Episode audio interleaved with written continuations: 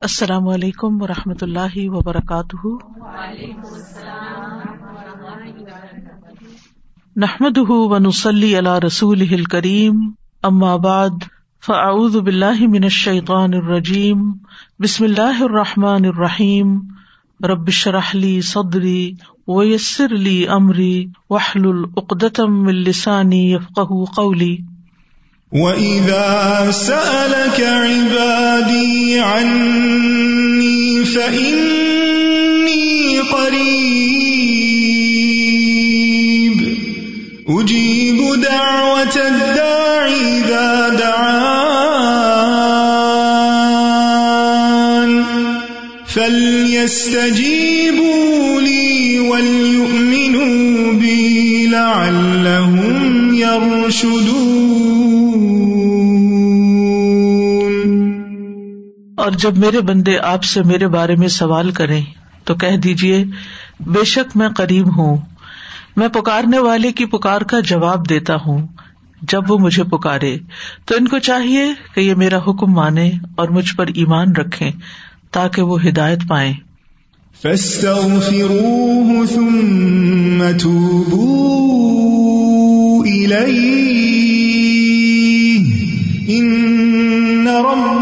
قریب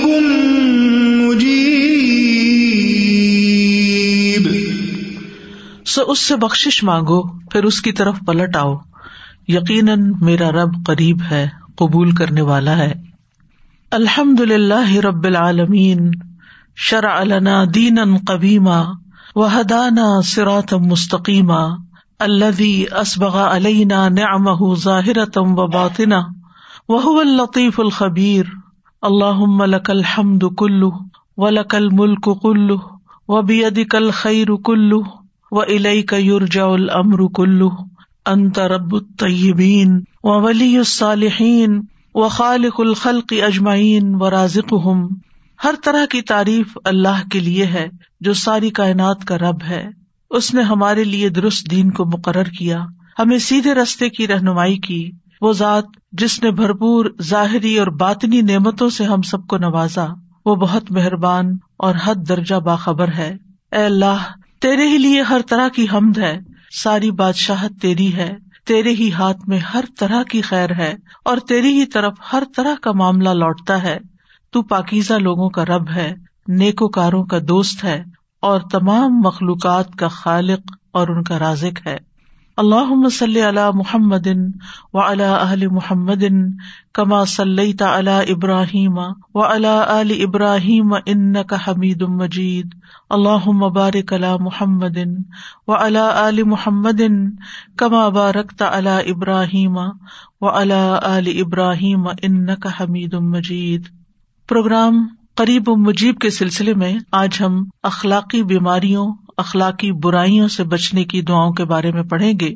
قرآن مجید میں سورت الحشر میں اللہ تعالیٰ فرماتے ہیں والذین جاءوا من بعدهم يقولون ربنا اغفر لنا ولإخواننا الذين سبقونا بالإيمان ولا تجعل في قلوبنا غلا للذين آمنوا ربنا إنك رؤوف رحیم اور وہ لوگ جو ان کے بعد آئے، وہ کہتے ہیں، اے ہمارے رب، ہمیں بخش دے، اور ہمارے ان بھائیوں کو بھی جو ایمان لانے میں ہم سے سبقت لے گئے، اور ہمارے دلوں میں ان لوگوں کے لیے جو ایمان لائے، کوئی قدورت نہ رکھ۔ اے ہمارے رب، بے شک تو بہت شفقت کرنے والا، نہایت رحم کرنے والا ہے۔ سورت الحشر کی ان آیات میں انتہائی اہم دعاؤں کا ذکر کیا گیا ہے۔ رب تبارک و تعالیٰ نے یہ دعائیں صحابہ کے بعد تابعین کے حق میں اور قیامت تک جو لوگ بھی اچھے طریقے سے ان کے پیروکار ہیں، ان مخلص اہل ایمان کے حق میں بیان کی ہیں۔ یہ وہ دعائیں ہیں جن میں مومنوں کے آپس کے تعلقات اور ایک دوسرے کے ساتھ معاملات اور ایک دوسرے کے ساتھ اچھے اخلاق کے برتنے کی تاکید ملتی ہے کہ وہ آپس میں کس طرح باہمی محبت رکھتے ہیں اور ایک دوسرے سے کس طرح اسلامی اخوت کا مظاہرہ کرتے ہیں۔ کہ وہ ایک دوسرے کے حقوق بھی ادا کرتے ہیں اور اس کے ساتھ ساتھ ان کے لیے دعائیں کرتے ہیں اور ان کے لیے اپنے دلوں میں کسی قسم کا میل نہیں رکھتے اور یہی ایمان کی علامت ہے۔ نہ صرف یہ کہ زندگی میں ان کے حق میں دعائیں کرتے ہیں، بلکہ ان کے مرنے کے بعد بھی اور صدیوں بعد بھی ان کے لیے دعائیں کرتے رہتے ہیں۔ اس سے پچھلی آیات میں اللہ سبحان تعالیٰ نے پہلے مہاجرین کی تعریف کی اور فرمایا اللہ اخرجو من دیارہم و اموالہم یبتغون فضلا من اللہ و ردوانا و ینصرون اللہ و رسولہ اولئک هم الصادقون۔ وہ لوگ جو اپنے گھروں اور اپنے مالوں سے نکال باہر کیے گئے۔ وہ اللہ کی طرف سے فضل اور رضا تلاش کرتے ہیں اور اللہ اور اس کے رسول کی مدد کرتے ہیں۔ یہی لوگ ہیں جو سچے ہیں۔ تو یہ آیت مہاجرین کے بارے میں نازل ہوئی۔ پھر اللہ تعالیٰ نے اس کے بعد انصار کی تعریف کی ولدین تب و ادار اول ایمان امن قبل یحبون من ہاجر الہم اور وہ جنہوں نے ان سے پہلے اس گھر میں اور ایمان میں جگہ بنا لی ہے، وہ ان سے محبت کرتے ہیں جو ہجرت کر کے ان کی طرف آئے ہیں۔ حالانکہ ان کے درمیان کوئی حسب نصب کا خونی رشتہ کسی قسم کا کوئی تعلق اس سے پہلے نہ تھا، لیکن ایمان کے رشتے کی بنا پر انصار آنے والے مہاجرین سے محبت کرتے ہیں۔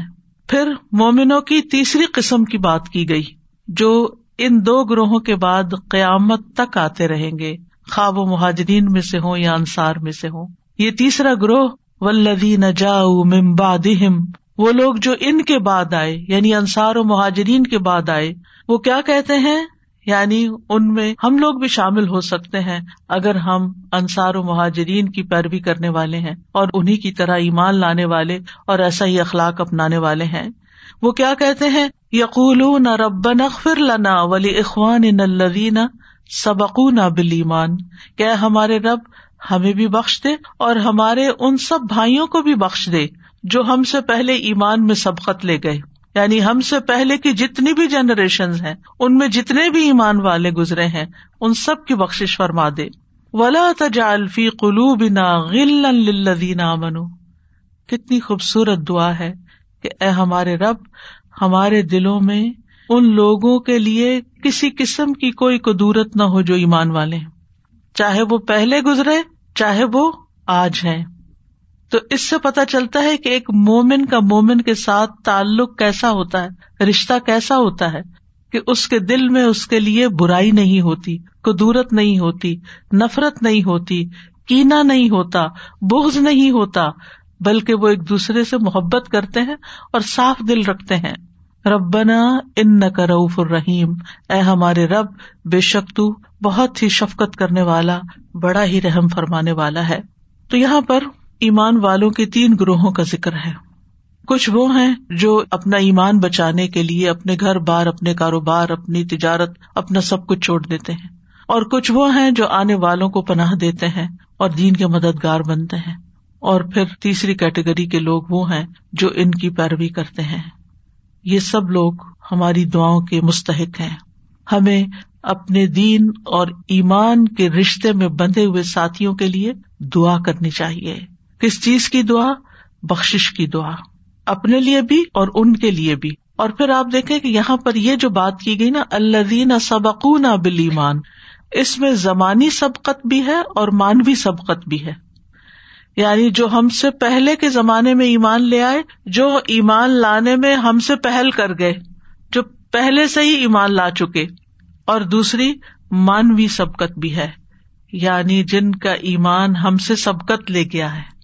اور یہ ایک حقیقت ہے کہ ہمارا ایمان صحابہ جیسا تو نہیں ہے، تابعین جیسا تو نہیں ہے، پہلی جنریشن جیسا تو نہیں ہے۔ یعنی وہ سب لوگ جو ایمان میں ہم سے آگے ہیں۔ دنیاوی اعتبار سے اگر کوئی شخص آپ سے آگے نکل جائے تو آپ اس کے لیے کیسے جذبات رکھتے ہیں؟ یعنی اگر کسی کا بزنس آپ سے زیادہ فلرش کر جائے، آپ سے ایجوکیشن میں آگے بڑھ جائے، یا اس کو کوئی دنیا کی نعمت مل جائے، تو عموماً لوگ ایک دوسرے سے حسد کرنے لگتے ہیں۔ حتیٰ کہ بعض اوقات یہ بھی دیکھا گیا کہ اگر کوئی دین میں بھی ہم سے آگے نکل جائے، تو جیسے آپ دیکھیں یہود نے نبی صلی اللہ علیہ وسلم سے حسد کر لیا تھا کہ آپ کو کیوں نبوت دی گئی، ہمیں کیوں نہیں دی گئی؟ لیکن یہ اہل ایمان ایسے ہے کہ وہ حسد نہیں رکھتے، کوئی قدورت نہیں رکھتے، اس لیے دعا کرتے ہیں اور پھر دعا بھی کرتے ہیں کہ ہمارے دلوں میں کبھی کوئی میل آئے ہی نہ۔ اور یہ اسی صورت میں ہو سکتا ہے جب انسان اخلاق کے اعلیٰ درجے پر ہو۔ اور اچھے اخلاق کی بنیاد ایمان ہی ہوا کرتا ہے۔ جتنا جتنا ایمان اسٹرانگ ہوگا، جتنا جتنا ایمان مضبوط ہوگا، اتنا ہی انسان کا اخلاق بھی اچھا ہوگا۔ کیونکہ تقوا کے بغیر، خوف خدا کے بغیر انسان کسی کے ساتھ بھی اچھا برتاؤ نہیں کر سکتا۔ کیونکہ انسان کو انسان سے کچھ نہ کچھ شکایت ہو جاتی ہے۔ صحابہ کے درمیان بھی آپس میں اختلاف ہوئے۔ لیکن جہاں دین اور ایمان کی بات آئی، وہاں وہ ایک دوسرے کے لیے بہترین مددگار تھے۔ اور جس شخص کو یہ احساس ہو کہ مجھ پر رب نگرانی کر رہا ہے، میرا رب مجھے دیکھ رہا ہے، وہ پھر صرف اپنے ظاہر کی حفاظت نہیں کرتا، وہ اپنے باطن کی بھی حفاظت کرتا ہے۔ اس کی توجہ اپنے دل پر بھی ہوتی ہے کہ میرے دل کی اصلاح ہو، کیونکہ اخلاص کا اپوزٹ منافقت ہوتی ہے۔ اگر آپ اندر سے خالص خالص کا مطلب صاف، اگر اندر سے آپ صاف نہیں ہے اور صرف زبان سے ایک کاروباری قسم کا اخلاق ظاہر کرتے ہیں، جیسے آپ دیکھیں کہ آپ کچھ خریدنے کے لیے جاتے ہیں، تو ضروری تو نہیں کہ وہ آپ سے خوش ہوتے ہیں لیکن کس طرح اسمائل کر کے ملتے ہیں اور وہ ہمیشہ کہتے ہیں کہ کسٹمر از آلویز رائٹ چاہے آپ کتنی نکتا چینی کر رہے ہو یا غلط باتیں بھی کر رہے ہو لیکن وہ اخلاق کیا ہے؟ کاروباری اخلاق ہے۔ ایک تجارتی اخلاق ہے، جس میں انہیں اپنا کچھ پروڈکٹ سیل کرنا ہے۔ کیونکہ اگر آپ ان سے ناراض ہو گئے تو کچھ خریدیں گے نہیں۔ اہل ایمان کا اخلاق صرف ظاہری اور کاروباری اخلاق نہیں ہوتا، بلکہ اس کی روٹس بہت ڈیپ ہوتی ہیں۔ اور ایمان کی بنیاد پر سچا پیار، سچا خلوص، سچی محبت، سچی ہمدردی ہوتی ہے کہ جس میں وہ صرف ظاہر نہیں، اپنے دل کو بھی چمکاتا رہتا ہے۔ اپنے دل کے اندر بھی دوسروں کے خلاف کوئی بوگز کوئی میل نہیں رکھتا۔ اور اسی کی وہ دعا بھی کرتا ہے کہ ہمارے اندر کسی قسم کا کوئی کینا یا دشمنی باقی نہ رہے۔ اور اس میں آپ دیکھیے کہ اس کے لیے دعا کرنا جس کا آپ پر احسان ہو، جس سے آپ کا تعلق ہو، جس سے آپ کی رشتے داری ہو، وہ تو آسان ہوتا ہے۔ لیکن ان لوگوں کے لیے دعا کرنا جن کے نام تک ہمیں نہیں آتے، جن کی رنگ نسل زبان بھی ہمیں نہیں معلوم، ان سب کے لیے دعا کرنا یہ کتنے بڑے اخلاق کی بات ہے۔ یہ معمولی بات نہیں ہے۔ یعنی عموماً ہم دعاؤں میں ان لوگوں کو یاد رکھتے ہیں کہ جن کے ساتھ ہمارا جتنا گہرا تعلق ہوتا ہے اور ہم ان کے لیے خیر خواہی چاہتے ہیں، جو اپنے لیے چاہتے ہیں، وہی ہم ان کے لیے چاہتے ہیں۔ لیکن ان لوگوں کے لیے دعا کرنا جن کو ہم جانتے بھی نہ ہو صرف ایک ہی پہچان ہو، دین کی اور ایمان کی، کہ وہ ایمان کے رشتے میں ہمارے ساتھی ہیں۔ ہم ایک رب کو ماننے والے ہیں، آخرت کو ماننے والے ہیں، ایک دین کو ماننے والے، ایک کتاب کو ماننے والے ہیں۔ اس بنا پر ہم ایک دوسرے کا خیال کرتے ہیں۔ اور اس کی عملی مثال آج بھی آپ دیکھ سکتے ہیں۔ اگر آپ حرم مکی میں ہوں یا حرم مدنی میں ہوں، مجھے ریسنٹلی اتفاق ہوا، مدینہ کی مسجد میں بیٹھی ہوئی تھی۔ تھرسڈے کا دن تھا تھرسڈے کو عام طور پر لوگ روزہ رکھتے ہیں، وہاں پر اور افطار بھی مسجد کے اندر ہی کرتے ہیں۔ کووڈ سے پہلے تو وہ سفرا لگتا تھا، دسترخوان بچتے تھے اور ایک طرح سے ایک فیسٹو ایٹماسفیئر کریٹ ہو جاتا تھا۔ لیکن اب صرف پیکٹس میں چیزیں دے دیتے ہیں ہر ایک کو۔ تو میں دیکھ رہی تھی کہ میرے آگے بیٹھی ہوئی خاتون جو تھی، بالکل سیدھی سادی سی اور نہیں پتا کہ کس ملک سے تھی، شکل بھی، رنگ، ہر چیز بہت مختلف تھی۔ جو ہی افطار کا ٹائم قریب آیا، اس کے پاس تھوڑی سی اتنی سی کھجورے ہوں گی، اسے سب کو بانٹنا شروع کر دی۔ اور اسرار کے ساتھ سب کو دینا شروع کر دی کہ جس کو جانتے اور جس کو نہیں جانتے۔ یہ شیئرنگ کون کر سکتا ہے؟ اور یہ شیئرنگ صرف اور صرف اللہ کی خاطر ہی ہو سکتی ہے۔ پھر یہ اسرار کے آپ کھا لو۔ آپ لے لو۔ اور پھر اس کے بعد یہ ہوا کہ جب اس کے پاس تھوڑی سی بچ گئی تو اس نے پیچھے والی ایک اور خاتون کو زبردستی اس کے آگے مسلح پہ رکھ دی کہ اب یہ تمہاری ہے تو حقیقت یہ ہے کہ جب انسان اللہ کے لیے کچھ کرتا ہے تو پھر ہر طرح کی چیزوں سے اوپر اٹھ کے کرتا ہے۔ میرے ساتھ کون کیا کرتا ہے وہ اس کو نہیں دیکھتا۔ کون مجھے دیتا ہے، کون نہیں دیتا، کون اچھا کرتا ہے، کون برا کرتا وہ اپنے رویے کو لوگوں کے رویے کے تابے نہیں کرتا۔ بلکہ وہ صرف اور صرف اللہ کی خاطری خیر اور بھلائی کرتا ہے، اس کے ساتھ بھی جس کو وہ جانتا ہے اور اس کے ساتھ بھی جس کو وہ نہیں جانتا۔ اور یہی اعلی اخلاق ہے اور اس کی بنیاد ایمان ہے۔ اور پھر یہ خاص طور پر دعا کہ اللہ ہمارے دل کے اندر کبھی غیل ہی نہ آئے۔ غیل کہتے ہیں پوشیدہ دشمنی کو۔ یعنی اوپر سے ٹھیک رہنا، لیکن اندر کچھ دشمنی کی نہ پال کے رکھنا۔ غلول کہتے ہیں نا خیانت کرنے کو۔ تو یہ دل کی خیانت ہوتی ہے۔ کہ بظاہر آپ محبت کا اظہار کر رہے ہیں، بظاہر آپ تعریف خوش آمد کر رہے ہیں، بظاہر آپ دوسرے کے ساتھ اچھا کر رہے ہیں اسمائل کر رہے ہیں، اچھے اخلاق سے پیش آ رہے ہیں، لیکن اندر آپ کی نفرت بھری ہوئی ہے، یا کوئی حسد، نفرت نہ بھی صحیح تو حسد ہے۔ اندر سے آپ اس شخص کے ساتھ خوش نہیں ہے لیکن کسی ذاتی مفاد کی وجہ سے یا کسی فائدے کی خاطر آپ اس کے ساتھ اچھا کر رہے ہیں۔ تو یہ دراصل دل کی بیماری ہے، یہ اخلاقی بیماری ہے، یہ اخلاقی برائی ہے۔ دنیا کے کسی اخلاق کے قانون میں کوئی آپ سے یہ تقاضا نہیں کرے گا کہ آپ اپنے دل کو بھی اچھا رکھے دوسرے کے لیے۔ وہ آپ کو یہ طریقے تو سکھائیں گے کہ بظاہر اچھے اخلاق کی علامتیں کیا ہوتی ہیں اور آپ کو کیا کچھ کرنا ہے، لیکن یہ نہیں کوئی بتائے گا کہ دل کے اندر بھی کچھ نہیں رکھنا جو کہ لوگ نہیں دیکھتے، جو صرف آپ خود دیکھتے ہیں یا آپ کا رب دیکھتا ہے۔ لیکن اس کا کیا یہ مطلب ہے کہ دل کے اندر کبھی کوئی میل آتا ہی نہیں یا کبھی کسی سے کوئی شکایت ہوتی ہی نہیں یا ہونی ہی نہیں چاہیے؟ ایسا نہیں ہے۔ ہم انسان ہیں، ہم کمزور ہیں، ہمیں دوسروں کے رویے متاثر کرتے ہیں۔ بعض اوقات دوسروں کی خاموشی متاثر کر جاتی ہے۔ بعض اوقات اگر کوئی ہماری بات کا جواب نہیں دیتا ریپلائی نہیں کرتا، تو ہمیں وہ چیز بھی بادر کرتی ہے۔ بعض اوقات کسی کی کوئی بات جو اس نے کسی بری نیت سے نہیں کی ہوتی، لیکن آپ کو چپ جاتی ہے۔ آپ اوور تھنک کر جاتے ہیں، کسی چیز کے ساتھ اس کو ریلیٹ کر کے آپ برا مان جاتے ہیں یا دل میں شکایت پال لیتے ہیں۔ تو یہ چیز بہت ہی نیچرل سی ہے، بشری تقاضا جس کو کہتے ہیں۔ یہ بشری تقاضا ہے کہ دل میں کچھ نہ کچھ شیطان وسوسا ڈال دیتا ہے، کوئی خیال ڈال دیتا ہے، کوئی بات ایسی آ جاتی ہے، لیکن اس کو وہیں تک رہنا چاہیے۔ اس کا اثر انسان کے رویے پر، اخلاق پر، گفتگو پر، معاملات پر نہیں پڑنا چاہیے۔ اور پھر اللہ سے دعا کرنی چاہیے کہ ولا تجالفی قلو بنا غلزین امن اللہ ایمان والوں کے لیے جو ہمارے دینی بہن بھائی ہیں، ان کے لیے ہمارے دل میں کوئی میل باقی نہ رکھنا۔ آئے ہی نہ، ٹھہرے ہی نہ۔ یعنی شیتان تو بس ویسے ڈالتا ہے۔ شیتان تو آپ کو اللہ تعالیٰ کے بارے میں، رسول کے بارے میں، دین کے بارے میں بہت سے بس ویسے ڈالتا ہے۔ تو شیتان تو کبھی چھوڑے گا ہی نہیں آپ کو کہ آپ اس شخص کے بارے میں بھی کوئی برا سوچ رہے کہ جو آپ کے لیے انتہائی خیر خواہ یا آپ کے لیے انتہائی محبت کرنے والا ہے۔ یعنی وہ تو کوئی نہ کوئی بدگمانی آپ کے دل میں ڈالے گا۔ لیکن کرنے کا کام کیا ہے کہ انسان اس کو ٹھہرنے نہ دے۔ اور کبھی بھی کسی سے کوئی شکایت ہو تو اس کا کوئی احسان یاد کر لے۔ اس کی کوئی خوبی یاد کر لے اور اس سے انسان کی اپنی صحت ہی بہتر رہتی ہے، کیونکہ انسان کی خوشی کا دار و مدار اس کے دل کی حالت پر ہوتا ہے۔ اگر دل سکون میں ہو، دل کے اندر خوشی ہو، تو انسان کے رویے میں بھی اور معاملات میں بھی اچھا پن آ جاتا ہے۔ ہم سب جانتے ہیں کہ ابو بکر رضی اللہ عنہ کے دل میں حضرت مستق کے خلاف اس وقت ناراضگی آ گئی تھی کہ جب انہیں پتا چلا کہ انہوں نے آپ کی بیٹی کے اوپر الزام لگایا اور آپ نے قسم کھا لی کہ آج کے بعد میں مستق کی مدد نہیں کروں گا۔ تو اللہ سبحان تعالیٰ نے کیا آیت نازل کی؟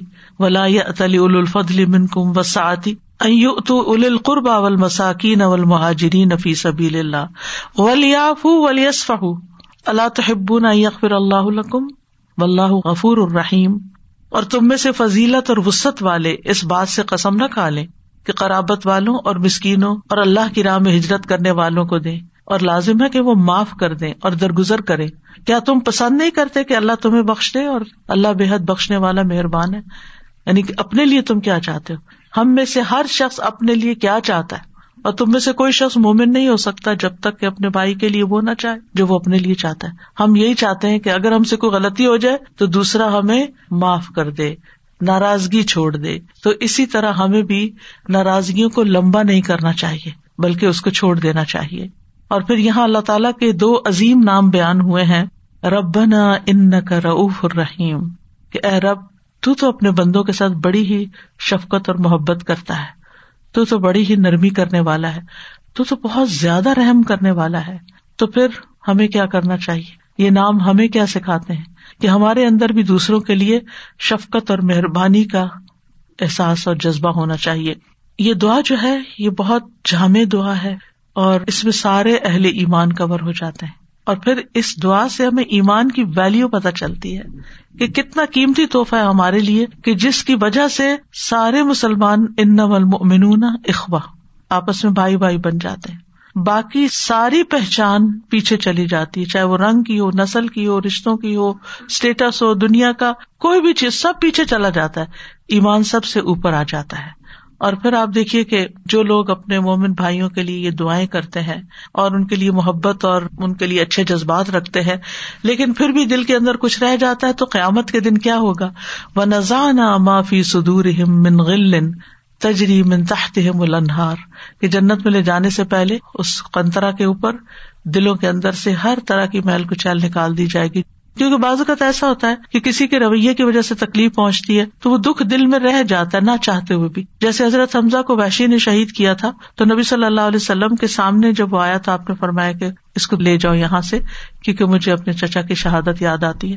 لیکن کیا اس کے بعد آپ نے اس سے کوئی انتقام لیا؟ یا آپ نے اس کو کچھ سنائی؟ یا اس کو کوئی ڈانٹ ڈپٹ کی؟ یا اپنا رویہ اس سے خراب کیا؟ کچھ بھی نہیں۔ بس ایک بشی تقاضے کے تحت یہ کہا کہ سامنے نہ آئے۔ تاکہ مجھے وہ واقعہ یاد نہ آئے۔ اس حد تک تو ٹھیک ہے۔ اور اس سے یہ بات بھی پتہ چلتی ہے کہ اگر کسی نے آپ کے ساتھ اس درجے کی زیادتی کی ہے، تو اس صورت میں انسان ٹھیک ہے، بہت زیادہ اس کے بعد آپس میں میل جول نہ رکھے کہ پھر انسان بدتمیزی یا بد اخلاقی پہ اتر آئے۔ اوائڈ کرے سچویشن کو، لیکن اپنے رویے میں کوئی بد اخلاقی نہ اختیار کرے۔ اپنے آپ کو نہ گرائے۔ دیکھیے بد اخلاق ہونا اپنے آپ کو گرانا ہے۔ جب آپ چیخ کے بولتے ہیں، جب آپ غصے میں بولتے ہیں، جب آپ ڈانٹ کے بولتے ہیں، آپ اپنی ویلو کم کر رہے ہوتے ہیں۔ آپ کا مقام گر رہا ہوتا ہے۔ بازو کا ہم یہ سمجھتے ہیں نا کہ ہم کسی کے اوپر دھوس جمائیں گے یا ہم کسی کو ڈانٹ کے بات کریں گے تو ہماری بات زیادہ سنی جائے گی۔ عزت بچانے کے لیے وقتی طور پہ دوسرا خاموش ہو جاتا ہے اور آپ کی بات سن لیتا ہے، لیکن اس کے دل میں آپ کی وہ محبت اور قدر نہیں ہوتی۔ آپ اس کی نگاہوں میں گرتے ہیں۔ اور یہ تو انسان کی نگاہوں میں گرنا ہے، آپ اللہ کی نگاہ میں کتنے گر جاتے ہیں، جب آپ بد اخلاقی اختیار کرتے ہیں۔ اب یہ ہے کہ جنت کی خوبصورتی یہاں بیان کی گئی کہ وہاں پر کتنی نہریں بہ رہی ہوں گی اور وہ اللہ کا شکر ادا کر رہے ہوں گے اور سب کچھ۔ جنت ایسی جگہ ہے کہ جہاں سب سے جو سکون اور خوشی کی بات ہوگی کہ صاف دل کے لوگ ہوں گے صرف وہاں پر۔ اگر کسی کے دلوں میں کوئی اثرات باقی ہے تو وہ نکال دیے جائیں گے۔ حتیٰ کہ جنت میں اگر کوئی شخص اپنے باپ یا چچا کے قاتل کو بھی اپنے سامنے دیکھے گا، وحشی کو بھی دیکھے گا، تو اس کے دل میں کوئی تکلیف نہیں ہوگی۔ وہ سب نکال دی جا چکی ہوگی لیکن اس مقام تک پہنچنے کے لیے ضروری ہے کہ ہم اپنے آپ کے ساتھ جد و جہد کرتے رہیں، دوسروں کی اچھی باتیں یاد کریں اور بری باتوں کو چھوڑ کر اپنے دلوں کو صاف کرتے رہیں۔ اور دعا کرتی رہیں۔ شیخ بن باز تھے تو وہ کثرت سے یہ دعا کرتے تھے کہ اللہ اسلح لی قلبی۔ اے اللہ میرے دل کی اصلاح کر دے، کیونکہ سب سے زیادہ دل ہی بے قابو ہوتا ہے۔ دل ہی خراب ہوتا ہے، دل ہی پریشان ہوتا ہے، دل ہی بے چین ہوتا ہے۔ دل ہی اس طرح کی باتیں سوچتا رہتا ہے، فلاں نے تمہارے ساتھ یہ زیادتی کی، فلاں نے تمہارے ساتھ یہ ظلم کیا، فلاں نے تمہیں یہ کہہ دیا، فلاں یہ کرتا ہے، اور کچھ نہ کچھ بدگمانی خواہ میں ڈالتا رہتا ہے۔ تو اگر دل کی اصلاح ہو جائے، تو اس سے زیادہ انسان کے لیے خیر کی بات کچھ نہیں۔ یہ دعا جو ہے، یہ بہت زیادہ برکت کی حامل ہے۔ اور اس کو دن رات مانگنا چاہیے یعنی اپنی خاص دعاؤں میں اس کو شامل کر لینا چاہیے۔ کیونکہ ہر مومن کا دوسرے مومن پر حق ہے، اور پھر خاص طور پر بخش کی دعا مانگنے کا۔ کیونکہ ہم سب کو بخش چاہیے۔ ہم جس طرح اپنے لیے چاہتے نا کہ ہماری کوئی پکڑ نہ ہو، اللہ سبحان تعالیٰ کی طرف سے ہم پر کوئی ناراضگی اور عذاب نہ ہو، تو ہمیں باقی مسلمان بہن بھائیوں کے لیے بھی کرنا چاہیے۔ اور سب کے سب کے لیے۔ اور پھر یہ کہ اللہ تعالیٰ کے ناموں کا ایک طرح سے وسیلہ دینا کہ ربنا انا کا روف نہیں اس میں رب کی بات بھی ہے، روف کی بھی ہے، رحیم کی بھی ہے۔ اور اس سے یہ بات بھی پتہ چلتی ہے کہ اہل ایمان کے سینے جو ہے وہ سلامتی والے ہوتے ہیں۔ اور مومن مومن سے محبت رکھتا ہے۔ خواہ اس نے اس کو دیکھا ہوا، نہ بھی ہو۔ اور دعا کے آداب بھی پتہ چلتے ہیں کہ سب سے پہلے اپنے لیے دعا کرنی چاہیے، پھر جو اس سے قریب ہو اور پھر اس سے بعد جو لوگ ہوں۔ اور پھر اس میں خاص طور پر چکے ولدین جاؤ ممباد میں صحابہ کی طرف اشارہ ہے تو ہمیں صحابہ کے لیے بھی دعا کرنی چاہیے اور ان کی تعظیم کرنی چاہیے۔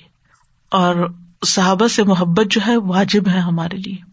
اور صحابہ سے بغض رکھنے والے لوگ اور صحابہ سے نفرت کرنے والے لوگ اس دعا میں شامل نہیں ہوں گے۔ کیونکہ وہ اس درجے سے نیچے آ جاتے ہیں۔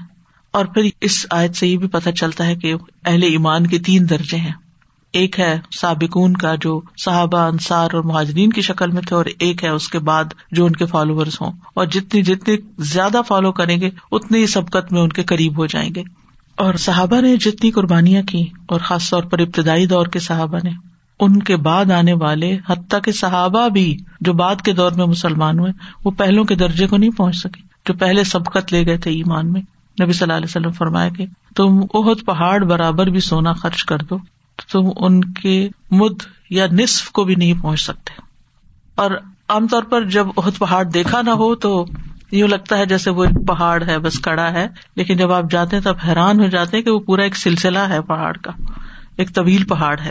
ریسنٹلی جب میں بہت پہاڑ کے پاس سے گزر رہی تھی تو میں ساتھ ساتھ تھوڑا سا اس کے پکچر بھی بنا رہی تھی اور میں سوچ رہی تھی کہ اتنا سونا کس کے پاس اتنا سونا ہوگا؟ یا اللہ، ہم کچھ بھی کر لیں تو ہم ہم صحابہ جیسے نہیں ہو سکتے۔ تو ہمیں ان کی کتنی رسپیکٹ کرنی چاہیے اور ان کی قربانیوں کی کتنی قدر کرنی چاہیے۔ اور یہ قدر بھی اللہ تعالیٰ نے ہمیں سکھائی ہے کہ تم ان کے مقام کو نہیں پہنچ سکتے، لیکن ان کے لیے دعا کر کے ان کا کچھ حق ادا کر سکتے۔ کیونکہ دین ہمیں انہیں کے ذریعے پہنچا ہے۔ یہ ان کا احسان ہے ہم پر۔ اگر وہ اپنی جگہ پہ نہ جمتے اور وہ اس کی ذمہ داری نہ اٹھاتے، تو اگلی نسلوں تک کیسے جاتا؟ اور آج کے پروگرام کی مناسبت سے، اس آیت سے اور اس دعا سے اس بات کا اندازہ ہوتا ہے کہ ہمارے اندر اخلاق کا کیا معیار ہونا چاہیے۔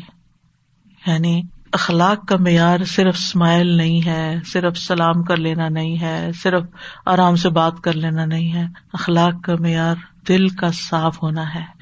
یعنی دل صاف ہوں گے تو اوپر کی برائیاں ساری ختم ہو جائیں۔ آپ دیکھیے، آپ کسی پر بھی غصے بھی کیوں بولتے ہیں؟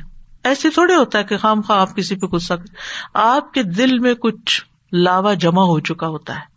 یعنی آپ نے کسی کی ایک بات دل میں رکھی، اس کو نہیں نکالا، صاف نہیں کیا، پھر اس نے ایک اور حرکت کر دی، وہ بھی جمع ہو گئی، پھر ایک اور، پھر ایک اور، جب وہ اتنا زیادہ بھر جاتا ہے لاوا اندر کہ پھر ایک وقت آتا ہے کہ پھٹ پڑتا ہے، جب وہ پھٹتا ہے تو پھر کچھ بھی کسر نہیں چھوڑتا۔ تو اگر آپ دوسروں کو معاف کرتے چلے جائیں ولی آف ہو ولی ہو تو پھر آپ دیکھیے کہ ایسی نوبت نہیں آئے گی کہ جہاں آپ بد اخلاقی کی انتہا پر اتر آئے اللہ سبحان تعالیٰ کے محبوب بندوں کی صفت کیا ہے؟ حدیث میں آتا ہے، بلا شبہ اللہ ضب اجلّہ مہربان ہے، مہربانی اور بلند اخلاق کو پسند کرتا ہے اور اس کے گٹیا پن سے نفرت کرتا ہے۔ تو اگر ہمارا اخلاق اچھا نہیں تو ہم اللہ کے محبوب بندے بن نہیں سکتے۔ اور اگر اللہ کی محبت حاصل نہیں کی تو دنیا میں آپ نے کیا حاصل کیا؟ کیا کمایا؟ اسامہ کہتے ہیں کہ ہم نبی صلی اللہ علیہ وسلم کے پاس بیٹھے ہوئے تھے، گویا کہ ہمارے سروں پر پرندے بیٹھے ہوں۔ ہم میں سے کوئی بھی باتیں نہیں کر رہا تھا۔ سب خاموشی سے سن رہے تھے۔ اچانک آپ کے پاس کچھ لوگ آئے۔ انہوں نے کہا، اللہ کے بندوں میں سے اللہ کے نزدیک کون سب سے زیادہ محبوب ہے؟ آپ نے فرمایا، جو سب سے اچھے اخلاق والے ہیں۔ قیامت کے دن اچھے اخلاق والے سب سے زیادہ نبی صلی اللہ علیہ وسلم کے قریب ہوں گے۔ مجلس کے اعتبار سے۔ آپ دیکھیے کہ اگر دنیا میں آپ مسجد نبی میں جائیں اور روزہ پر آپ جانا چاہیں اور آپ کو موقع نہ ملے یا ملے بھی تو ذرا دور ملے، تو آپ کو یہ محسوس ہوتا ہے کہ آپ نے کوئی بہت کچھ کھو دیا۔ ریسنٹلی مجھے اتفاق ہوا کہ جب خواتین روزہ کی طرف جا رہی تھی تو اچانک گیٹ بند ہو گیا۔ اس کے بعد ایک خاتون اتنا رونا شروع کر دیا، اس نے اتنا رونا شروع کر دیا، اتنا رونا مجھے اس کے حال پہ رحم آ رہا تھا۔ وہ ہاتھ مار رہی تھی دروازے کے اوپر اور پھر پیچھے لوٹتی، پھر واپس پلٹتی، پھر ہاتھ مارتی، پھر روتی۔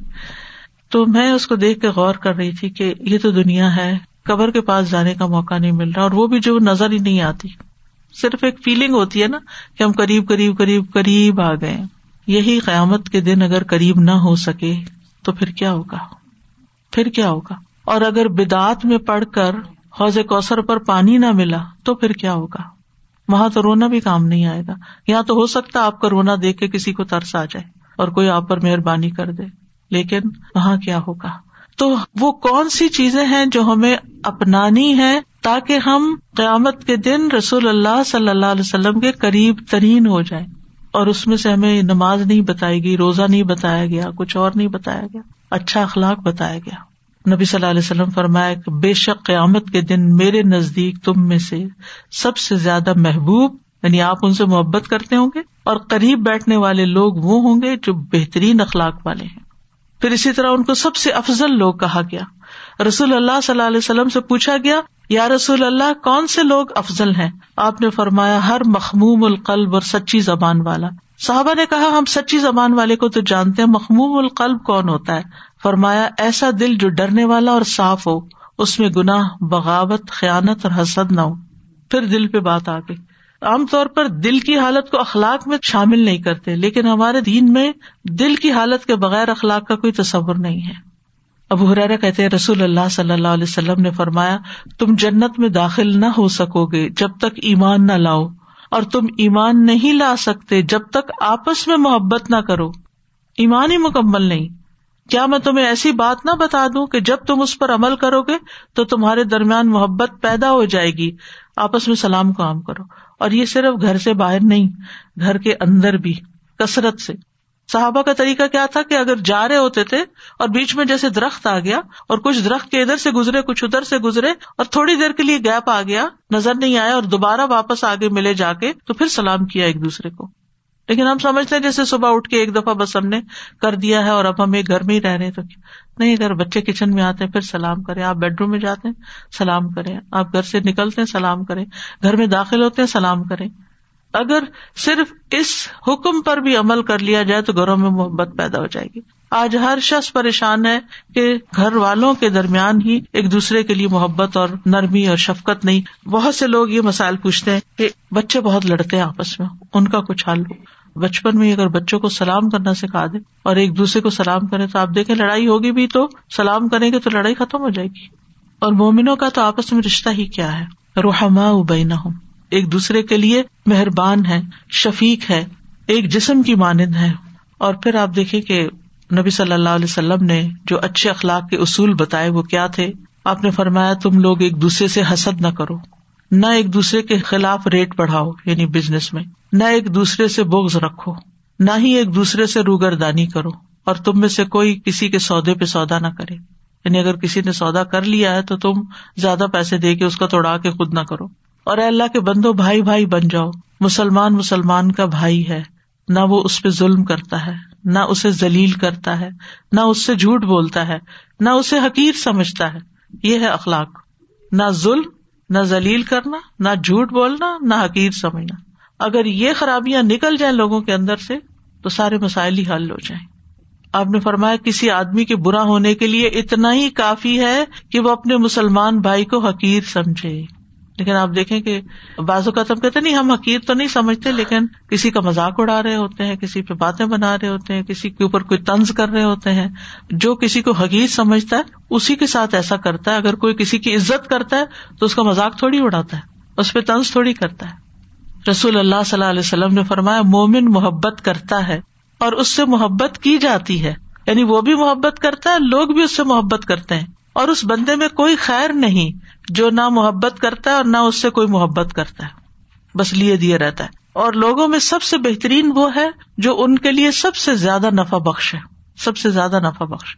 جو سب سے زیادہ لوگوں کو فائدہ پہنچاتا ہے، وہ سب سے بہتر انسان ہے۔ اب ہمیں اپنے بارے میں سوچنا چاہیے کہ ہم دوسروں کو کس کس شکل میں کیا فائدہ پہنچا سکتے ہیں اور سب سے زیادہ ان کو کس چیز سے فائدہ ہو سکتا ہے۔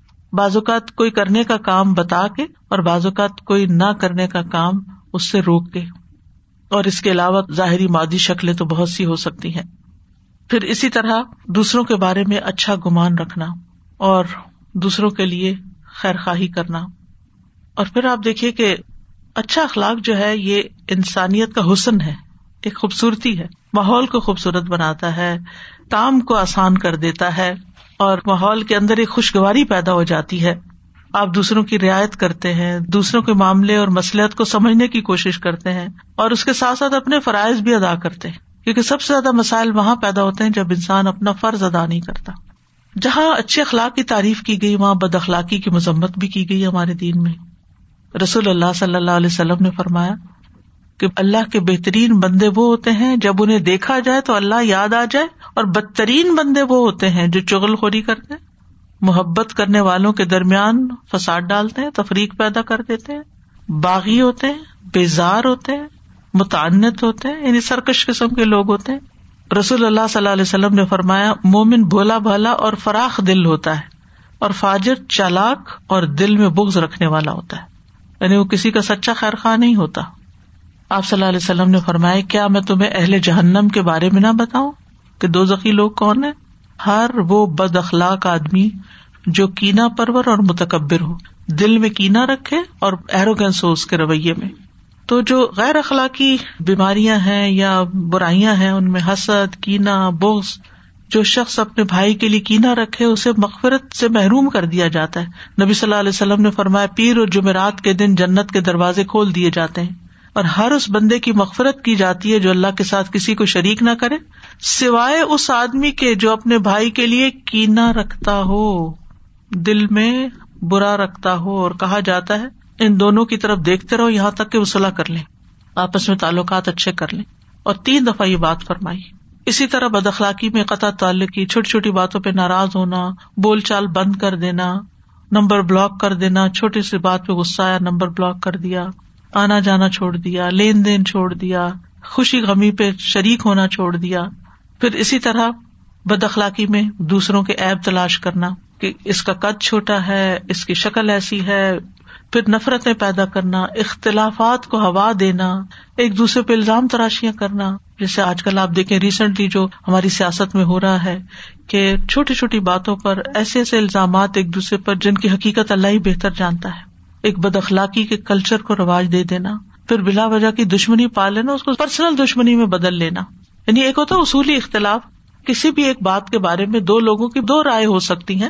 آپ کو حق ہے، آپ اپنی رائے رکھے مجھے حق ہے، میں اپنی رائے رکھ کیونکہ میں نے اپنا حساب دینا آپ نے اپنا دینا لیکن اس کا یہ مطلب تو نہیں کہ چونکہ آپ میرے نقطۂ نظر سے متفق نہیں، اس لیے میں آپ سے دشمنی کر لوں۔ نہیں، اس کا تو کوئی جواز ہی نہیں بنتا۔ یہ بھی بد اخلاقی کی انتہائی بری شکل ہے۔ پھر برے گمان رکھنا، بری باتیں سوچتے رہنا دوسرے کے بارے میں۔ پھر بات کرنا تو دوسرے کی عزت پامال کرنا۔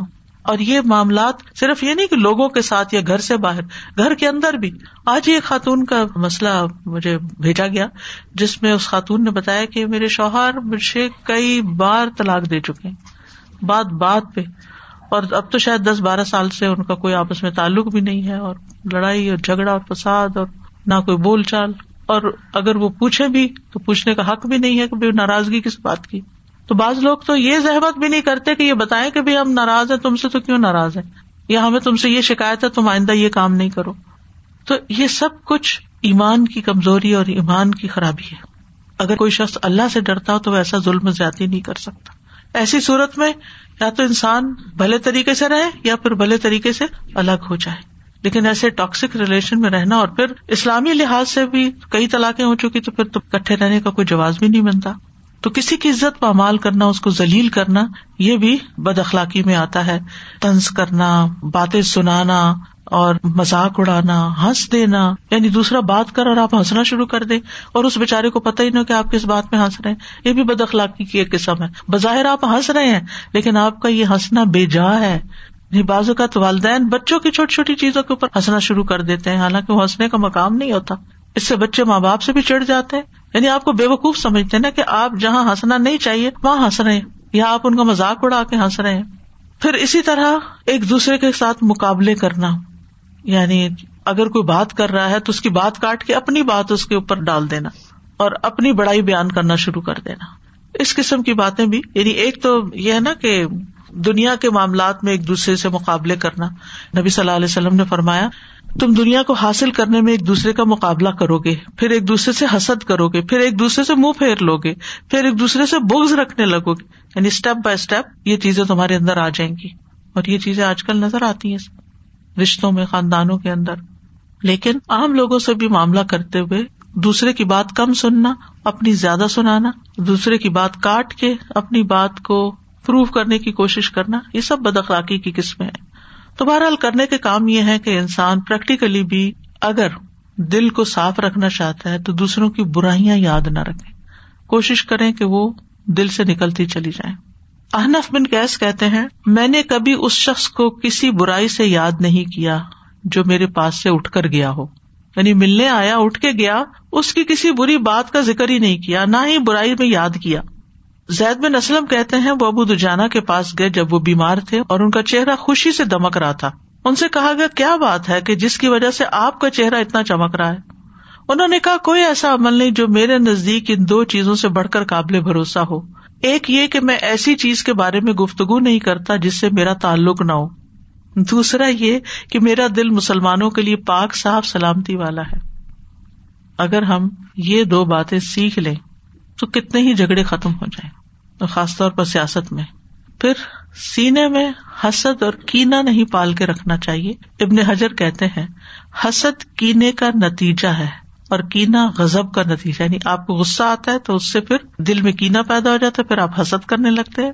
ابو حاتم کہتے ہیں کہ کینا شر کی بنیاد ہے اور جو اپنے دل میں شر کو چھپاتا ہے، وہ اس کے لیے ایسی نباتات اگاتا ہے جن کا ذائقہ تلخ اور کڑوا ہوتا ہے۔ اس کا فروغ پانا غصہ ہے اور اس کا پھل ندامت ہے۔ End of the day result کچھ بھی نہیں، سوائے ریگریٹس کے۔ ابن عربی کہتے ہیں، دل اس وقت تک سلامتی والا اور پاک نہیں ہوتا جب تک وہ بہت زیادہ کینا رکھنے والا، حسد رکھنے والا، خود پسند اور متکبر ہو۔ یعنی یہ چیزیں اگر آپ کے دل کے اندر ہے تو آپ کا دل صاف نہیں۔ قرآن مجید میں آتا نا، قد افلاح من زکا تو پھر آپ کا تسکیہ نہیں ہوا، صاف نہیں ہوا دل۔ پھر اسی طرح یہ ہے کہ ابن سیرین کہتے ہیں میں نے دنیا کے معاملات میں کسی بھی چیز میں کسی آدمی سے حسد نہیں کیا۔ کیونکہ اگر وہ اہل جنت میں سے ہے تو دنیا کے بارے میں اس سے حسد کیوں کروں؟ جبکہ یہ دنیا جنت کے مقابلے میں انتہائی حقیر ہے۔ اور اگر وہ جہنمیوں میں سے ہے تو اس کی دنیا کے بارے میں میں اس سے حسد کیوں کروں؟ جبکہ وہ جہنم میں جانے والا ہے۔ یعنی یا وہ جنت ہی ہے وہ جہنمی ہے۔ یعنی کہ اگر اس نے جنت میں جانا ہے تو جو اب اس کے پاس ہے تو بہت چھوٹا ہے، بہت تھوڑا ہے۔ اس پہ کیا حسد کرنا؟ پھر اسی طرح کہا جاتا ہے کہ جو لوگ بلند مرتبے پر فائز ہیں، ان کے اندر اخلاق کی دس چیزیں پائی جاتی ہیں۔ سینے کی سلامتی اور پاکیزگی، مال کی سخاوت، زبان کی سچائی، نفس کی انکساری، سختی میں صبر کرنا، تنہائی میں رونا یعنی اپنے گناہوں لوگوں کے لیے خیر خواہی کرنا، مومنوں کے لیے رحم دل ہونا، اور فنا ہونے کے بارے میں غور و فکر کرنا یہ جسم ختم ہو جائے گا، ایک دن چلے جائیں گے دنیا سے۔ اور چیزوں سے عبرت پکڑنا یعنی ہر واقع سے کچھ سبق سیکھنا۔ اسی طرح اچھے اخلاق میں سے یہ ہے کہ انسان کسی کے بارے میں دل میں دشمنی نہ رکھے۔ کہ میں اس سے یہ انتقام لے کر رہوں گا، یا اسے بدلا لے کر رہوں گا۔ یعنی انتقام کی آگ میں خود سلگتا نہ رہے، اپنے آپ کو نہ سلگائے۔ بلکہ معاملہ اللہ پہ چھوڑے، اگر کوئی نقصان پہنچنے کا اندیشہ اس کا سدباب کرے، لیکن دل کو صاف کرے۔ آپ دیکھیے کہ نماز روزے پر اتنی محنت نہیں لگتی جتنی دلوں کو صاف کرنے پر لگتی وہ تو جسمانی مشقت ہوتی ہے نا، انسان اٹھتا وزو کر لیتا، نماز پڑھ کے فارغ ہو جاتا ہے۔ لیکن اگر آپ نے دل سے کچھ نکالنا ہے تو بہت ہارڈ ہے، بہت مشکل ہے۔ اس کے لیے جو چیز مجھے بہت فائدہ دیتی ہے، مجھے بالکل پرسکون کر دیتی ہے اور دل ایسے سکون میں آ جاتا ہے۔ سبھی کو پتا ہے۔ لیکن ریمائنڈر اس لیے دے رہی ہوں کہ اگر میرے اندر کوئی بے چینی پیدا ہو جائے یا کوئی ڈسٹربینس کریٹ ہو جائے یا کوئی انگزائٹی آنے لگے یا کسی بھی طرح، تو استخر اللہ استخر اللہ استخر اللہ کیونکہ یہ کسی نہ کسی گناہ کا نتیجہ ہوتا ہے، جس کو ہم یا تو بھول چکے ہوتے ہیں، یا ہم اس کو گناہ سمجھ نہیں رہے ہوتے۔ وہ کہیں نہ کہیں کچھ ہے جو ہمیں سمجھ نہیں آ رہا کہ ہم نے کیا کیا، کہیں گڑبڑ کی تو الٹیمیٹلی دل پہ آتی ہے وہ چیز۔ سب سے پہلے انسان وقت کے مطابق، زیادہ وقت ہے تو زیادہ استغفار کر لے، تھوڑا وقت ہے تو تھوڑا کر لے۔ مثلاً آپ سات دفعہ سے شروع کر لیں۔ سات دفعہ استخر اللہ استخر اللہ استخر اللہ استخر سوچ کے اللہ تعالیٰ واقعی مجھے معاف کر دے۔ پھر نعمتوں کو یاد کرے الحمد للہ الحمد للہ الحمد للہ سوچتے جائیں نعمت یہ نعمت، وہ نعمت وہ نعمت۔ پھر اس کے بعد سلام قولم رب رحیم سلام قولم رب رحیم سلام قولم رب رحیم۔ آپ دیکھیں گے کہ اگر آپ تھوڑی دیر بھی بیٹھ کے خاموشی سے یہ ذکر کرتے رہیں گے، تو تھوڑی دیر کے بعد بالکل آپ ہلکے پھلکے ہو جائیں۔ دنیا نہیں بدلتی، موسم نہیں بدلتے، موسم اپنے وقت پہ بدلتے لیکن آپ کا دل بدل جاتا ہے۔ اور ساری خوشی تو ہوتی دل میں، سارا سکون اور کرات ہوتا ہے دل میں۔ ہر وقت اس پہ نظر رکھے کہ وہ ڈسٹرب نہ ہو، ادھر سے ادھر نہ ہو، اور جب ہو ادھر ہی پکڑ لیں اس کو۔ اس کو لمبا نہ جانے دیں۔ کسی بھی چیز پر بےچینی ہوئی ہے تو اس کو پرولونگ نہیں کرنا، چھوڑنا نہیں، غافل نہیں ہونا ہیڈ لیس نہیں ہونا۔ دل خالی ہے، دل لگ نہیں رہا، دل اللہ کے ذکر میں نہیں لگ رہا، نہیں، فوراً اس کی خبر لینی۔ یعنی یہ ان چیزوں میں سے ہے کہ جتنا جلدی اس بیماری کو ٹریٹ کریں گے، اتنا ہی فائدہ مند ہے۔ چھوڑ دیں گے تو یہ بڑھتا چلا جائے گا۔ ابن کئیم کہتے ہیں، ناراضگی اور عدم رضامندی کے ہوتے ہوئے دل کا سلامتی والا ہونا محال ہے۔ جیسے جیسے بندہ اللہ کے فیصلوں پر زیادہ راضی ہونے والا ہوگا، ویسے ہی اس کا دل زیادہ سلامتی والا ہوگا۔ میں کسی اسپیکر کو سن رہی تھی تو وہ ذکر کر رہے تھے کسی بدو کا۔ ایک بدو ایک امیرکن سے ملا یعنی ٹیکسی ڈرائیور تھا۔ تو اس نے کہا کہ کیا بات ہے امیرکن ہم سے کیوں نفرت کرتے ہیں؟ تو نہیں، سارے تو نہیں کرتے۔ کہ کرتے ہیں۔ ان کا کہ ہاں شاید اس لیے کہ انہوں نے ان کے ٹاور گرا دیے ہیں تو یعنی تم سعودیز نے ٹاور گرا دیے تو اس لیے۔ اس نے کہا کہ یہ تو اللہ کی قدر تھی۔ ہو گیا۔ ان کو تقدیر کا نہیں پتا۔ اگر وہ، اگر امیرکنس کو اللہ کی تقدیر کے بارے میں علم ہو، تو وہ یہ غصہ جانے دیں۔ عام امیرکنس کی بات کرے جا رہے تو نے کہا کہ تم سعودی بھی تو ہمیں اچھا نہیں سمجھتے۔ کہا نہیں، ایسا نہیں ہے۔ ہمیں کوئی مسئلہ نہیں ہے۔ ہم تو ہر آنے والے کی قدر کرتے جو بھی یہاں آتا ہے۔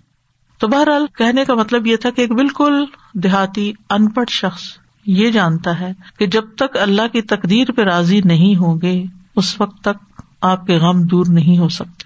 غموں کا علاج ہی تقدیر پہ راضی ہونا اللہ کی رضا پہ راضی ہونا اللہ کے فیصلوں پہ راضی ہونا ہے کہ اللہ نے میرے لیے یہ لکھا ہے۔ وہ کہتے ہیں، خباست اور کھوٹ اور دل کا کینا ناراضگی کے ساتھی ہیں۔ دل کا پاک صاف ہونا، نیک ہونا خیر خواہی کرنے والا ہونا، اللہ کے فیصلوں پر راضی ہونا۔ اسی طرح حسد اللہ کے فیصلوں پر ناراضگی کے سمراٹ میں سے ہے۔ اللہ نے فیصلہ کیا نا، کسی کو بہت زیادہ دے تو آپ کیوں ناراض ہیں؟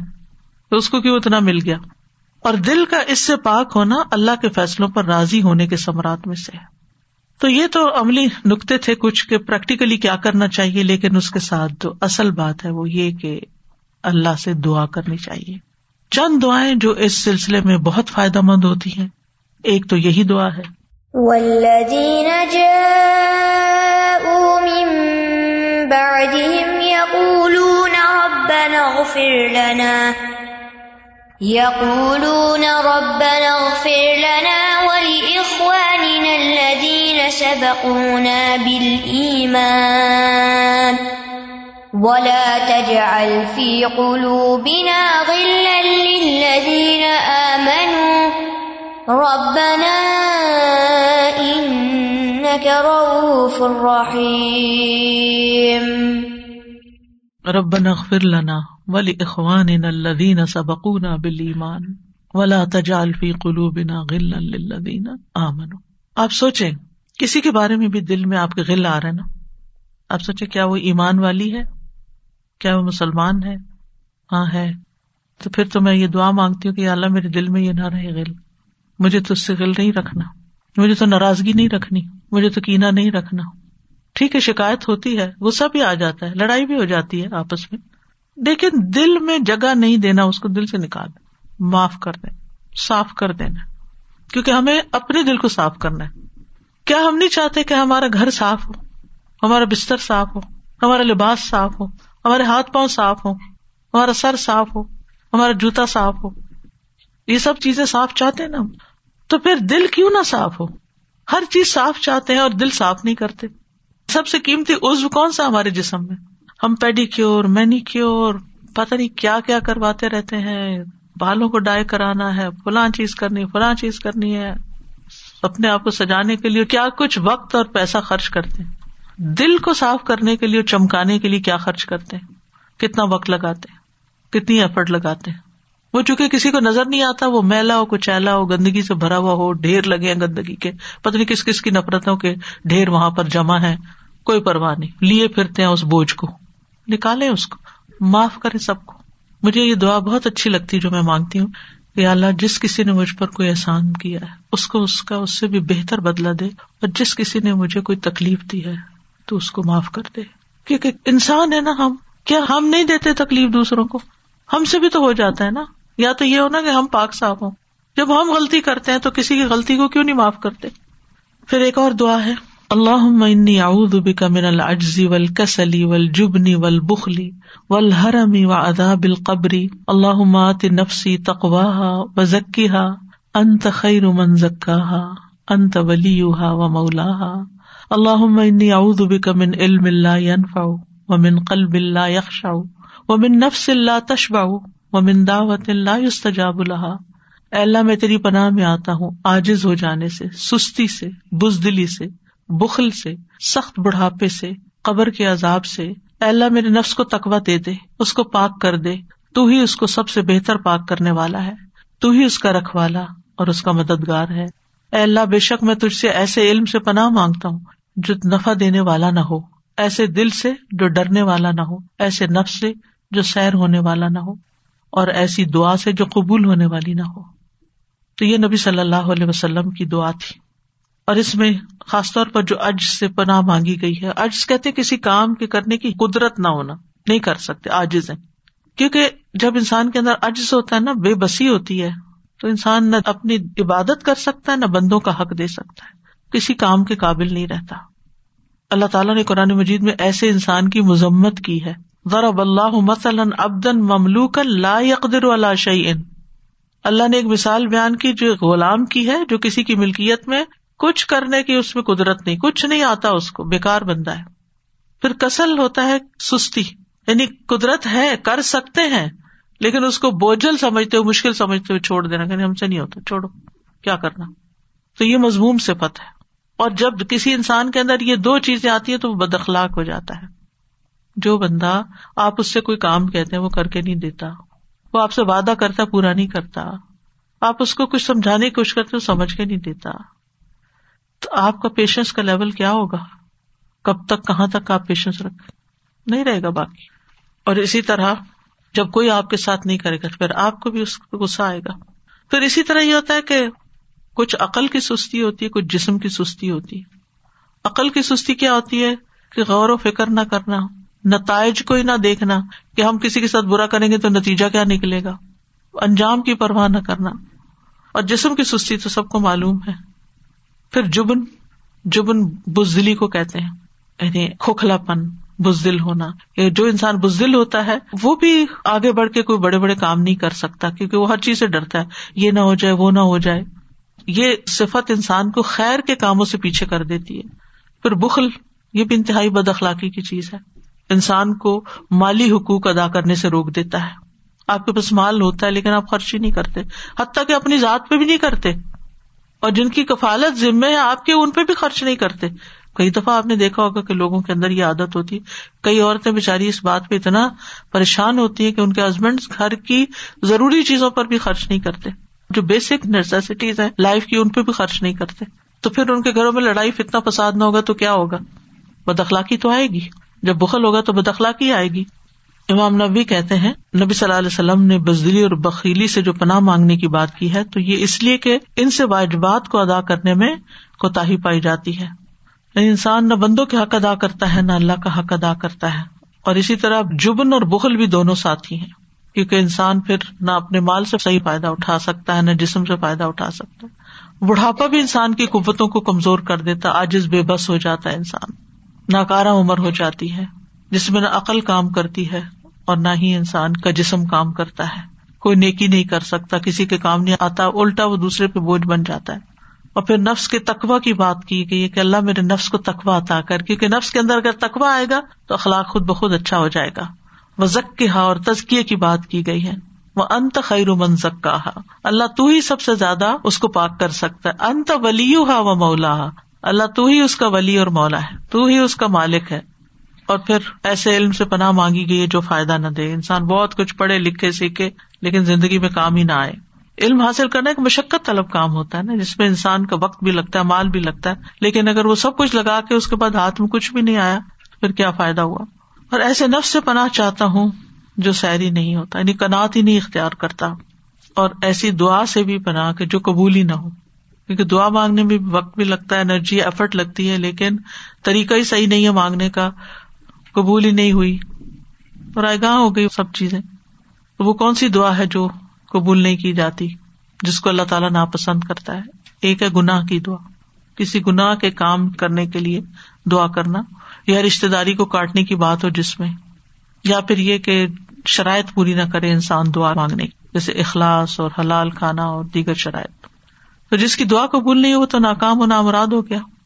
پھر ایک اور دعا ہے اللہ الف بین قلوبنا و اسلح ذات بیننا وح دنا سب السلام و نجنا من ظلمات النور و جنب الفواحش ما ظہر منہا و ما بقن و بارک لنا فی اسماعنا و ابسارنا و قلوبنا و ازواجنا و ذریاتنا و تب علینا انک انت التواب الرحیم و جعلنا شاکرین لنعمتک مسنین بها قابلیها و اتمها علینا اور ایک روایت میں للنے عامی کا بھی آتا ہے۔ اے اللہ، ہمارے دلوں میں الفت پیدا کر دے یعنی چاہے آپ کے گھر والے ہیں یا جہاں آپ کام کرتے ہیں یعنی جن لوگوں کے ساتھ بھی ہم مل جل کر رہتے ہیں، ہم ان سے محبت کریں، وہ ہم سے محبت کریں۔ زندگی کتنی خوشگوار اور کتنی آسان ہو جاتی ہے۔ ہمارے آپس کے معاملات کی اصلاح کر دے۔ ہمیں سلامتی کے رستوں کی طرف رہنمائی عطا کر۔ ہمیں اندھیروں سے نجات دے کر نور کی طرف لے آ۔ ہمیں تمام ظاہری اور چھپی بدکاریوں سے محفوظ رکھ۔ ہمارے کانوں اور ہماری آنکھوں اور ہمارے دلوں اور ہمارے گھر والوں اور بچوں میں برکتیں عطا فرما۔ ہماری توبہ قبول فرما۔ بے شک تو بہت زیادہ توبہ قبول کرنے والا ہے اور رحمت کرنے والا ہے۔ ہمیں اپنی نعمتوں کا شکر ادا کرنے والا بنا دے۔ ان کی تعریف کرنے والا یعنی نعمت کو دیکھ کے اپریشیٹ کرے اور ان کو قبول کرنے والا بنا دے اور ان نعمتوں کو ہم پر کامل فرما دے۔ بہت ہی خوبصورت دعا ہے۔ اس کے مختلف ورژن بھی ہیں جن میں کمی بیشی الفاظ کی، لیکن مفہوم ایک ہی ہے کہ اللہ ہمارے درمیان آپس میں انس، محبت اور ایک دوسرے کے ساتھ پیار، اتفاق پیدا کر دے، جن بھی لوگوں کے ساتھ ہم رہتے ہیں۔ اور پھر یہ کہ ہمارے آپس کے تعلقات میں اصلاح ہو جائے یعنی مخالفتیں اور عداوتیں ختم ہو جائیں۔ اور ہم ایسے کام کریں کہ جس سے ہم سلامتی تک جا پہنچے اور بے حیائی کے کام اور برائیاں، ان سب چیزوں سے ہمیں بچا لے اور ہمارے کان، آنکھیں، دل، ان سب میں برکت ڈال دے، ہمارے ازباج اولاد میں ضروریات میں، اور ہماری توبہ قبول کر لے۔ تو بہت توبہ قبول کرنے والا مہربان ہے۔ ہمیں شکر گزار بنا دے اور نعمتوں کی قدردانی کرنے والا۔ پھر ایک اور دعا ہے اللہ انی فعل الخیرات و ترک المنکرات۔ و حب المساکین و انتغفر علی و ترحمنی و اذا اردت فتنة قوم فتوفنی غیر مفتون اسألك حبك و حب من يحبك و حب عمل يقرب الى حبك۔ اے اللہ، میں تجھ سے سوال کرتا ہوں نیک کام کرنے کا۔ یعنی مجھے نیک کاموں کی توفیق عطا فرما، منکرات سے بچنے کا۔ تیری دی توفیق سے انسان بچ سکتا ہے۔ مسکینوں سے محبت کرنے کا اور یہ کہ تو مجھے معاف کر دے اور مجھ پہ رحم فرما اور جب تو کسی قوم کی آزمائش کا ارادہ کرے تو مجھے فتنے میں مبتلا ہونے سے پہلے موت عطا فرما دے اور میں تجھ سے تیری محبت، تجھ سے محبت کرنے والوں کی محبت اور تیری محبت کے قریب کرنے والے اعمال کی محبت کا سوال کرتا ہوں۔ کس قدر خوبصورت دعا ہے۔ ہر خیر کو مانگ لیا گیا اور ہر شر کو چھوڑنے کی بات کی گئی ہے۔ اور پھر ہر شر سے جو بچنے کے کہا گیا تو منکرات میں ہر وہ کال فیل عمل سب چیزیں شامل ہو جاتی ہیں جن کو اللہ تعالیٰ ناپسند کرتا ہے کہ اللہ تعالیٰ میں ان سے دور کر دے۔ رسول اللہ صلی اللہ علیہ وسلم جامع دعائیں پسند کرتے تھے اور چند لفظوں کے اندر کتنا کچھ مانگ لیا گیا ہے۔ اور یہاں پر آپ دیکھیے خاص طور پر جو حب المساکین ہے مسکینوں سے محبت، یہ صرف وہی انسان کرتا ہے جو واقعی اندر سے انسان ہے۔ معاشرے کے ایسے افراد جو محروم ہے جن کے پاس نہیں ہے، کمزور ہے بیمار ہے اپنی ضروریات خود پوری نہیں کر سکتے۔ ان کی کیئر کرنا، ان کا خیال رکھنا، ان کی طرف توجہ کرنا، یہ وہی کر سکتا ہے جس کا اپنا دل بھی نرم ہو اور جس کو اللہ نے توفیق دی ہو۔ ورنہ عام طور پر لوگ جس کے پاس زیادہ دنیا ہوگی، جس کے پاس زیادہ کوئی اسٹیٹس ہو، اس کی طرف مائل ہوتے ہیں۔ لیکن یہاں اس کے الٹ مانگنے کو کہا گیا کہ جن کے پاس کچھ نہیں، اللہ مجھے ان کی محبت دے دے۔ اور آپ نے دیکھا ہوگا کہ جن لوگوں کے دلوں میں ایسی محبت ہوتی ہے، وہ پھر انسانیت کے لیے بہت کچھ کر بھی جاتے ہیں۔ اور پھر بخش اور رحم کا سوال ہے۔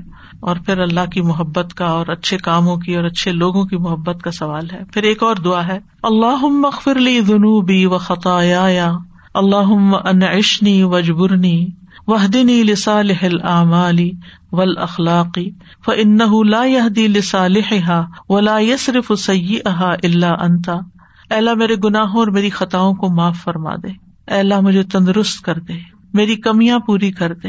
نیک امال اور اچھے اخلاق کی طرف میری رہنمائی فرما، کیونکہ ان کی نیکی کی طرف رہنمائی کرنے والا اور ان کی برائی کو دور کرنے والا تیرے سوا کوئی نہیں۔ اچھے اخلاق کی طرف رہنمائی صرف اللہ ہی کرتا ہے۔ کس وقت کیا کرنا ہے، کیا ڈسیزن لینا ہے، کب کیا بات کرنی ہے، یہ اللہ کی توفیق سے ہی ہوتا ہے۔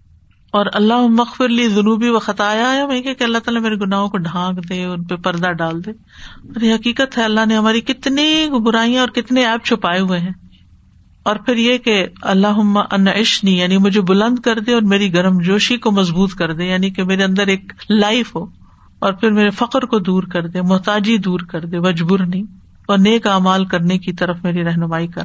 اور پھر اچھے اخلاق عطا کر۔ ایک اور دعا ہے اللہ انی اعوذ بک من منکرات الاخلاق والآمال والاہواء اے اللہ، بے شک میں تجھ سے برے اخلاق، برے اعمال اور بری خواہشات سے پناہ مانگتا ہوں۔ نبی صلی اللہ علیہ وسلم یہ دعا پڑھا کرتے تھے۔ اسی سے ملتی جلتی ایک اور دعا ہے اللہ جنبنی منکرات الاخلاق والاحواء والادواء اے اللہ، مجھے برے اخلاق، بری خواہشات اور بری بیماریوں سے بچا۔ برے اخلاق میں جیسے حسد، بخل، بزدلی، بدزبانی، گالی گلوچ، جھوٹے الزامات، اور پھر یعنی کہ ویسے ظلم کرنا، تشدد کرنا، اور برے اعمال میں جیسے قتل، شراب نوشی، کبیرہ گنا سارے آ جاتے ہیں۔ اور احوا، نفس کی خواہشات۔ نفس کی خواہش کیا ہوتی ہے؟ وہ لذیذ چیزوں، آرام دہ چیزوں کی طرف مائل ہوتا ہے۔ اور بعض اوقات وہ بڑھتے بڑھتے حرام تک جا پہنچتا ہے۔ تو یا اللہ اس سے بھی بچا۔ پھر ہے اللہ احسن تخلقی فحسن۔ خلقی۔ ایک اور روایت میں تھا احسن خلقی۔ اللہ تو نے میری صورت بہت اچھی بنائی ہے، بس میری سیرت بھی اچھی کر دے میرا اخلاق بھی اچھا کر دے۔ یعنی جس طرح ہماری جسمانی ساخت، کس طرح اللہ نے سیدھا کھڑا کیا، صحیح سلامت آزاد دیے اور شکل و صورت اچھی بنائی، یہ ساری چیزیں ہم اس لیے اپریشیٹ نہیں کرتے کہ ہم اس کو انسانوں کے ساتھ کمپیئر کرتے۔ اگر یہ جانوروں کے ساتھ کمپیئر کریں تو پھر آپ دیکھیں گے کتنی قدر آئے گی آپ کو جو اللہ نے آپ کو عطا کیا ہے۔ تو پھر یا اللہ اچھی شکل بھی دی ہے تو اچھا اخلاق بھی دے۔